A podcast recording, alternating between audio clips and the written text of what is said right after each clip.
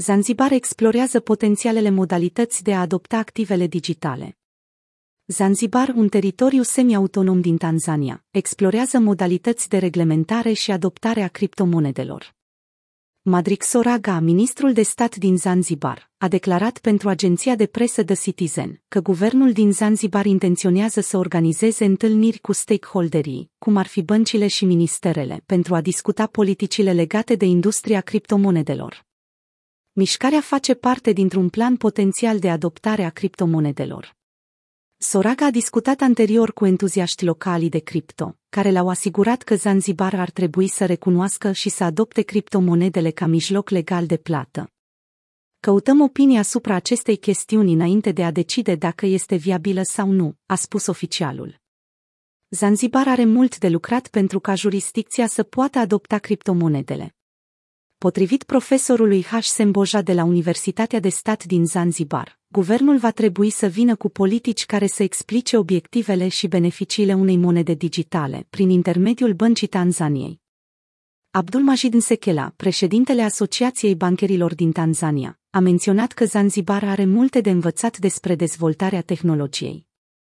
Trebuie să începem să luăm exemplu de la alte țări despre cum funcționează această tehnologie. Pentru ca criptomonedele să fie eficiente, vom avea nevoie de politici clare pentru criptomonede, a spus Nsekela.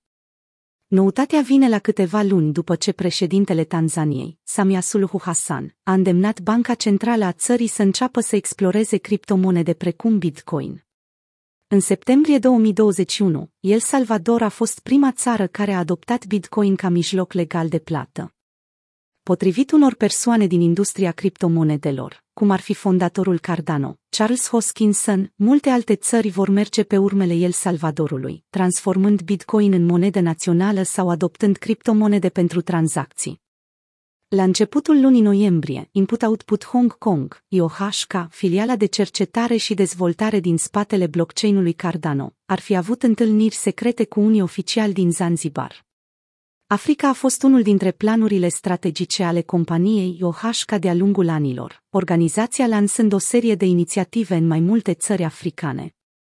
Cu toate acestea, Zanzibar nu este unica țară care explorează modalități de a adopta criptomonedele. Zimbabwe, o altă țară africană, acordă o atenție sporită sectorului cripto, pe măsură ce crește utilizarea criptomonedelor în rândul populației sale. În plus, țara pare dispusă să reglementeze întregul sector.